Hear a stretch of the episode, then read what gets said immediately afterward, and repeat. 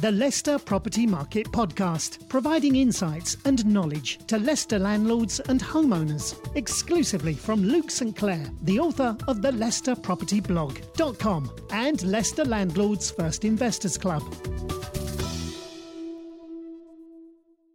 Hello, my name's Luke St. Clair, author of the Leicester Property Blog, and today I'm going to be sharing with you a recent conversation that I was having with our local energy assessor, uh, Colin from Sycamore Energy Assessors, who's going to be sharing his five top tips in order to improve efficiency around the home and reduce those important heating and electricity bills. I hope you enjoy the listening. So, if, if you had a homeowner or a landlord coming to you to, for a bit of advice to say what, what would be your kind of five top tips Yeah. to improve the energy efficiency of the home, what, what would the, uh, the first one be to, to Um, consider? Insulation. Insulation. Yeah. Where, whereabouts? Well, wall, walls and roof. okay, so the walls and Walls, roof. walls and roof. Yeah. Check if you can do it. Solid wall insulation. It is possible. A few years ago there was good grants, but they've been reduced now. Yeah. Very expensive. But you can um, consider cavity wall insulation. Cavity wall insulation, Yeah. and there still are grants about. Most properties can get Okay. cavity wall insulation free, so it's not costing Yeah. anything. Loft insulation, obviously, um, like I said, the heat will rise through the Yeah. house. If your walls are insulated, if you're mid terraced, Yeah. um, or th- they're insulated anyway, the heat's going to go more up Yeah. to the ceiling because it's not escaping through the walls. Yeah. So even more important to insulate Okay. and that then means you can turn the heating down, Yeah. and you're saving money, and it's making property more Brilliant. efficient. So, what would be your next next tip? Uh, the heating. Have, Okay. have a look at the heating. There are key elements to the heating. The boiler itself. Yeah. Quite expensive bits of thing to have put in.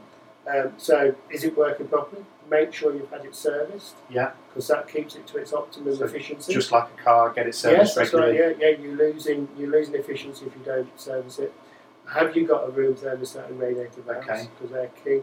Yeah. If you've got a, a tank system for the hot water cylinder, make sure that's got a thermostat on it.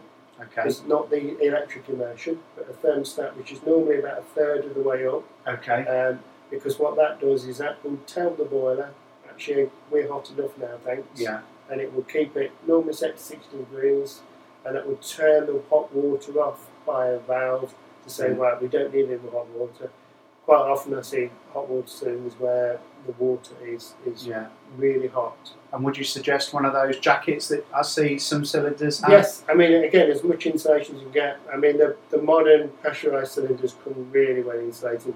In fact, you can you can stick your hand on them and you Yeah. know there's hot water in I've seen those. They look kind of green foam. No, no, not that one. This is the, the metal one. the okay. pressurized cylinder. Yeah. Um, it doesn't need a cold tank to feed it. It comes Right. Oh, okay. They're really efficient.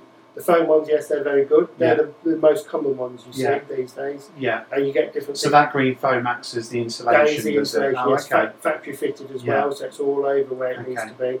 You do get different thicknesses. So I mean, if you do have the choice, Hi, I'm Luke St Clair, author of the Leicester Property Blog, also director of Knightsbridge Estate Agents and Valuers.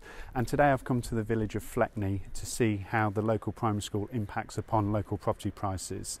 Immediately to me, to my left, you have uh, the array of kind of properties within the local area, which is primarily three and four bedroom detached homes. But the school itself, which is to my right, um, has an outstanding Ofsted rating. Its key stage maths score is 102 when you compare the national average is 99.6. The key stage reading score is 103, the UK national average is 99.4, and its pupil to teacher ratio is 23.7 to one teacher. The village itself has an excellent village centre with a good selection of shops. You'll also have a local recreational ground with its bowls club, also an all weather sports pitch. But let's have a look at as to how property prices have fared since 2004. Within the Leicester area itself, as a comparison, property prices have gone up by approximately 33% since 2004. Within Fleckney, property prices have increased by a whopping 54%. So, if you owned a home within the Leicester area, your home would be worth £198,756. But because you own a home within the Fleckney area, that home is actually worth £229,632. So, therefore, the Fleckney homeowner benefits from an extra profit of £30,875. Please keep an eye on further property blogs and videos. Also, please have a look at our Leicester Property Market podcast, where you can get all up to date information as to what's affecting you as a homeowner, landlord, buyer, or a tenant within the local Leicester property market. Look forward to seeing you next time. For all the latest Leicester property market insights and exclusive Leicester Landlords First Investor Club, head over to the leicesterpropertyblog.com.